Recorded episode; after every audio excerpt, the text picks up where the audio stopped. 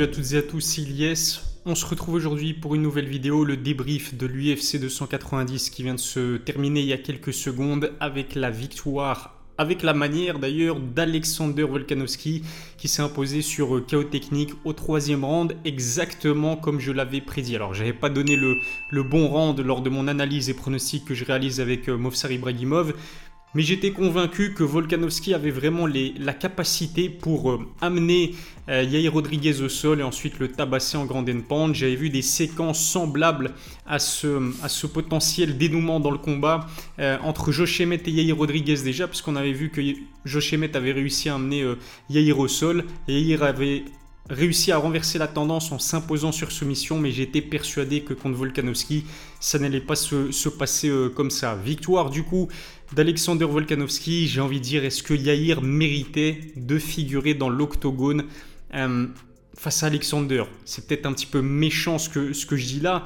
J'ai pas envie de manquer de respect quel que soit euh, le combattant euh, possible et imaginable, parce que quand vous rentrez dans l'octogone et que vous mettez absolument tout en jeu, vous méritez le respect. Mais honnêtement, est-ce que vous, vous trouvez que Yair a prouvé qu'il avait le mérite en quelque sorte de, figurer face à Alexander Volkanovski ou en tout cas de lui disputer la ceinture. Si on se base uniquement sur sa prestation, j'ai envie de dire qu'il méritait vraiment pas de, rentrer, de partager l'octogone face à un champion comme, comme Alexander Volkanovski. Yair n'a quasiment jamais existé dans ce combat, ne s'est quasiment jamais montré dangereux dans ce combat. Faut aussi tirer notre chapeau à Alexander Volkanovski. Hein. C'est pas parce que Yair n'a pas performé de manière euh, de manière compétitive, j'ai envie de dire, mais c'est surtout parce que la défense d'Alexander Volkanovski était vraiment très bien en place. Il a réussi à mettre la pression à Yair d'entrée de jeu, à le chasser dans l'octogone. Il a mangé très peu de coups et j'ai envie de dire ce qui est paradoxal dans ce combat, c'est qu'à partir du moment où Yair a commencé à, avoir du succès en fait, notamment avec son anglaise, à faire mal à Volkanovski, en tout cas le toucher, bah c'est à ce moment-là que Volkanovski l'a connecté en contre, lui aussi en anglaise, l'a amené au sol. J'ai envie de dire que le takedown qui a mené au Grand Pand dans le troisième round décisif de ce combat, il était juste extraordinaire. Les timings des amenés au sol de Volkanovski, c'est vraiment, euh, vraiment impressionnant et la façon avec laquelle il a réussi amener Yair au sol, j'avais l'impression que c'était un daron qui, euh, qui corrigeait son, son enfant. Performance incroyable de, d'Alexander Volkanovski, j'ai envie de dire, est-ce que ça vous surprend encore? Venant de Volkanovski, pas du tout. Il y a énormément de personnes qui le sous-estiment, qui le sous-cotent, parce qu'il est petit, parce que comme on a l'habitude de le dire justement avec Movsar Ibrahimov dans nos analyses, c'est pas un combattant sexy dans le sens où il n'a pas un style spectaculaire, c'est pas quelqu'un qui va mettre des gros KO, des soumissions. Si je me souviens bien, Jonanik a dit que la dernière soumission enregistrée par Volkanovski dans sa carrière, elle datait de 2015. Vous voyez ce que je veux dire? C'est pas un combattant qui va mettre des finishes à tous ses combats. Il est petit, ça aussi je suis sûr que ça contribue au, fait que eh bien il y a beaucoup de gens qui le sous-estiment. Il est petit même pour un poids plume en fait, même dans sa catégorie de poids qui est une catégorie de poids relativement légère, 66 kg max à la pesée. Il est petit, il n'a pas l'air dangereux en fait, Alexander Volkanovski. Pourtant, quand il pénètre dans un octogone, quel compétiteur C'est? C'est juste incroyable. Cinquième défense de titre dans cette catégorie des poids plumes. Il a battu Max Holloway, José Aldo, Chad Mendes, Brian Ortega. Aujourd'hui, Yair Rodriguez, il est en train de nettoyer la catégorie. Sa performance aussi contre Islam Akachev, alors même s'il a perdu contre Islam, il montait en catégorie. C'est un champion qui n'a pas peur de prendre des risques. Il accepte absolument tous les adversaires. Il a réussi l'exploit même s'il s'est incliné sur décision unanime, si je me souviens bien, face à Islam Makachev. Il a réussi l'exploit à prouver au monde entier qu'Islam était humain. Islam a souffert pendant ce combat. J'ai été tout simplement traumatisé de voir Islam finir le combat dans le cinquième et dernier round, esquinté, usé, fatigué, dos au sol, subissant la furie de, de en grande pande, un peu euh, je pense que, honnêtement, avec des on refait le monde, mais si on rajoutait 15 secondes supplémentaires à ce cinquième round, Volkanovski aurait pu l'emporter sur KO technique, un petit peu à l'image de ce qu'il a fait euh, face à euh, Rodriguez. Mais du coup, peut-être que les gens le respectent plus, étant donné la performance qu'il a réalisée face à Islam Akachev, mais je suis convaincu aussi qu'il y en a encore énormément qui sous-cote et sous-estime euh, Volkanovski parce qu'effectivement il trash talk pas, il est plutôt humble, plutôt respectueux, il n'a pas un style, euh, un style spectaculaire comme Yair Rodriguez. C'est vrai que Yair Rodriguez aurait pu être un très beau champion pour cette catégorie parce que son striking est beau à voir. Il est imprévisible, il est propre, il est technique. D'ailleurs, Volkanovski le considérait à juste titre, avant le combat en tout cas, comme le challenge le plus dangereux de sa carrière. Malheureusement, Yair n'a vraiment pas existé dans, ce combat. Je suis plutôt quand même déçu de, la prestation de, Yair Rodriguez qui, mis à part quelques séquences dans le troisième round, il, il a quasiment rien fait. Il a tenté, il a tenté, c'est clair et net, mais euh, dans la défense de Volkanovski était beaucoup trop hermétique et Volkanovski, son fight IQ, beaucoup trop intelligent, il s'est pas livré bêtement, il a pris un minimum de risques et il s'est imposé sur KO technique du coup dans le troisième et, euh, dans le troisième round avant les Championship Rounds. Euh, Ilia Topuria, la suite pour Volkanovski, qu'est-ce que vous en pensez? Ilia Topuria qui reste sur une très belle prestation convaincante face à Josh Emmett, justement le même adversaire contre lequel Yair Rodriguez est devenu champion intérimaire dans la catégorie. Est-ce qu'un Volkanovski Ilia Topuria, c'est un combat qui pourrait vous intéresser? Ça m'intéresserait. Mais je me demande si c'est pas légèrement trop tôt pour Ilia Topuria. Moi, ce que j'aimerais voir, et dites-moi ce que vous en pensez dans les commentaires, mais j'aimerais vraiment voir un Yair Rodriguez, Ilia Topuria. C'est vrai qu'en réfléchissant bien, il n'y a pas d'intérêt parce que si Yair Rodriguez bat Ilia Topuria, qu'est-ce qu'on fait euh, ensuite? On lui donne un rematch contre Volkanovski, mais il vient de se faire tabasser par Alexander? Non, je pense honnêtement que euh, si Volkanovski décide de continuer sa carrière dans la catégorie des poids plumes, il ne lui reste plus qu'un adversaire méritant, intéressant, c'est Ilia Topuria. Après Ilia Topuria, je pense que Volkanovski doit définitivement euh, s'exiler euh, dans la catégorie des poids légers et je suis convaincu que au fond de lui, ce qu'il vise, c'est un rematch contre Islam Akachev. Pour moi, honnêtement, il mériterait un rematch contre Islam Akachev. Je pense d'ailleurs que c'est ce qui va se faire puisque Charles Oliveira vient tout juste d'annoncer que bah, il vient d'annoncer qu'il serait pas prêt pour le mois d'octobre à l'UFC Abu Dhabi, alors qu'il était logiquement le challenger euh, pour, euh, pour Islam Akachev. Islam va combattre en octobre à Abu Dhabi. Ne soyez pas étonnés du coup euh, qu'on ait droit à un rematch entre Volkanovski et Islam Akachev. Et franchement, en disant ça comme ça, je viens d'y penser, mais moi ça me hype parce que Volkanovski roule sur la catégorie des, des poids plumes. À part ce combat-là, Whitaker Duplessis, on doit en parler. Je suis dégoûté. J'étais à fond pour Robert Whitaker.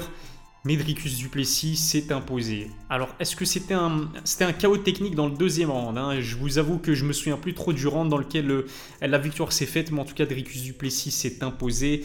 Euh, est-ce qu'on l'a pas peut-être un petit peu sous-estimé euh, Duplessis? Il a vraiment réalisé une performance solide quand même contre Whitaker. Whitaker qui, avant ce combat, était logiquement le, numéro 2 incontesté de la catégorie derrière Israël Adesanya. Medricus Duplessis avec une victoire aussi, euh, aussi surprenante, aussi, euh, aussi intéressante, aussi importante pour le reste de la catégorie parce qu'on savait tous que le vainqueur allait disputer ensuite le title shot et affronter Israël Adesanya. Première fois d'ailleurs que Dricus Duplessis affronte un membre du top 5, il affronte Whitaker, il le bat sur KO technique dans la deuxième reprise avec la manière. Quand il a réussi à amener euh, Whitaker au sol et qu'il il lui a ouvert l'arcade avec son grand endpoint et ses coudes, c'était incroyable. J'ai l'impression que Whitaker était fatigué assez tôt dans ce combat et peut-être qu'il ne s'attendait pas à ce que Dricus Duplessis soit aussi cogneur, aussi puncher et aussi solide aussi euh, dans les phases euh, au sol. Israël Adesanya était présent à l'UFC 290. Il est rentré dans l'octogone pour déjà commencer à promouvoir son futur combat contre Dricus Duplessis, qui normalement va se faire dans un avenir proche, hein, puisqu'on a l'UFC 293 euh, qui se passe en Australie le 10 septembre. On n'est plus qu'à quelques semaines finalement de l'UFC 293 en Australie. Évidemment, Israël Adesanya euh, devrait faire partie de la carte et du coup on aura droit à Adesanya Dricus Duplessis. Les tensions elles sont max entre les deux combattants. Le trash talk qui a été lancé depuis plusieurs mois, Dricus Duplessis a quand même remis en cause l'africanité d'Israël Adesanya en disant que ouais mon gars mais tu représentes quel pays? La Nouvelle-Zélande, la Chine ou le Nigeria? Et en gros Dricus euh, dit que il sera le premier vrai champion africain à l'UFC quand on sait qu'il y a un Francis Ngannou qui a été champion, quand on sait que Kamaru Usman a été champion et Israël Adesanya est champion actuel de, de sa catégorie des poids moyens, c'est plutôt limite, c'est plutôt moyen. Limité moyen comme le trash talk d'Israël Adesanya en face-off avec Dricus Duplessis. C'est ce que j'ai écrit sur Twitter. Il y a quelques personnes, je pense que c'est relativement des, des personnes assez jeunes qui n'ont pas compris pourquoi je trouvais que le, le face-off et surtout le trash talk d'Israël Adesanya était malaisant. Je ne vais pas vous répéter ce qu'il a dit. Si vous étiez devant ce combat, vous savez de, de quoi je parle. Mais Israël Adesanya, il est vraiment gênant. Quand il a un micro en main, faut, faut absolument arrêter euh, ça avec Israël Adesanya. En termes de trash talk, je sais pas qu'est-ce qui lui prend Israël Adesanya. Alors oui, il répond au trash talk très limite de Dricus Duplessis, mais répéter une dizaine de fois le mot dont il est question. Moi, je trouvais ça vraiment malaisant et gênant. En tout cas, le trash talk est lancé. À la base, je voulais une trilogie entre Adesanya et Whitaker, mais vu les tensions entre les deux hommes, entre Adesanya et Dricus Duplessis, Là, je suis hypé au maximum et ce combat devrait avoir lieu, euh, du coup, encore une fois, en, main event certainement de l'UFC 293 en Australie. Il faut parler aussi de Brandon Moreno, Alexandre Pantoya, mais quel combat incroyable, un rythme soutenu, euh, vraiment c'est fou. Alors c'est vrai que ce sont des, des combattants qui évoluent dans la catégorie de poids la plus légère pour un homme, la catégorie des poids mouches et qu'on sait que généralement ces combattants-là ont du cardio, mais non, mais franchement, la guerre qu'ils se sont livrés sur 5 rounds et ils continuaient de, de mettre la pression, notamment Brandon Moreno. Non, ce combat il était incroyable. J'ai pas regardé si le bonus lui a été attribué, mais pour moi c'est de loin le combat de la soirée. Les deux hommes méritent, euh, méritent leur bonus. Alexandre Pantoya qui s'est imposé sur décision partagée mérite aussi le, le bonus pour la performance de la soirée. J'ai vu que certaines personnes n'étaient pas d'accord avec la décision des juges d'attribuer la victoire à Pantoya. Sur certains rounds, c'est difficile à scorer parce que c'était plutôt équilibré, mais je pense honnêtement que Pantoya méritait la victoire parce que bah, il a réussi ses amener au sol et au-delà de les réussir, euh, contrôle à son avantage sur les phases au sol, même s'il y a quelques phases où Brandon Moreno a réussi à renverser la vapeur au sol, il était quand même relativement actif. En tout cas, je pense que les, les au sol, l'activité sur les amener au sol, est suffisante pour euh, donner les pour attribuer les rangs à Alexandre Pantoya. Brandon Moreno a montré qu'il avait un menton extrêmement solide, comme tout bon Mexicain qui se, qui, se respecte. Euh, en anglaise aussi, il était beaucoup plus, euh, beaucoup plus précis, beaucoup plus vif aussi que Alexandre Pantoya. Mais Alexandre Pantoya, on sait que c'est un gros, un combattant imposant pour la catégorie. Et quand il connectait, je suis sûr que Brandon Moreno a dû serrer les dents parce que ça faisait très mal. En tout cas, combat fantastique. Victoire méritée selon moi, dites-moi ce que vous en pensez dans les commentaires, mais pour euh, Alexandre Pantoya qui en plus de cela enregistre sa troisième victoire euh, face à Brandon Moreno. On a trouvé la bête noire de Brandon Moreno et je ne serais pas étonné d'ailleurs que l'UFC organise un rematch immédiat.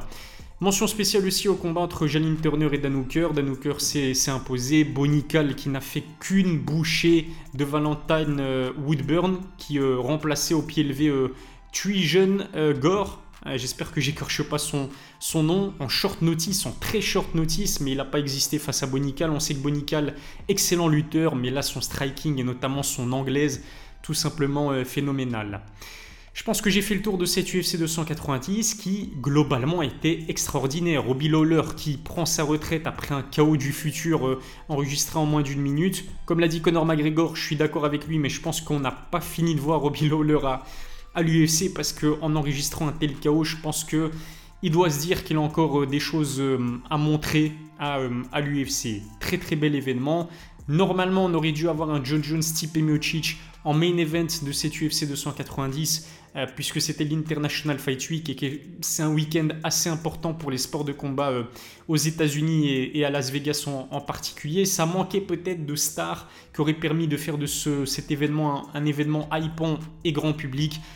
Mais sportivement, on n'a pas été déçu, vraiment que des, combats de, très grande qualité. Si ça n'est pas encore fait, abonnez-vous à ma chaîne, activez la cloche pour recevoir les notifications, lâchez un pouce bleu. Vous le savez, ça me fait toujours plaisir. On est bientôt à 120 000 abonnés. Merci à toutes et à tous qui me suivaient déjà depuis un petit temps maintenant. Je pense que j'ai tout dit. Dites-moi ce que vous avez pensé de cette UFC 290 dans les commentaires. On se donne rendez-vous très vite pour une nouvelle vidéo. D'ici là, prenez soin de vous.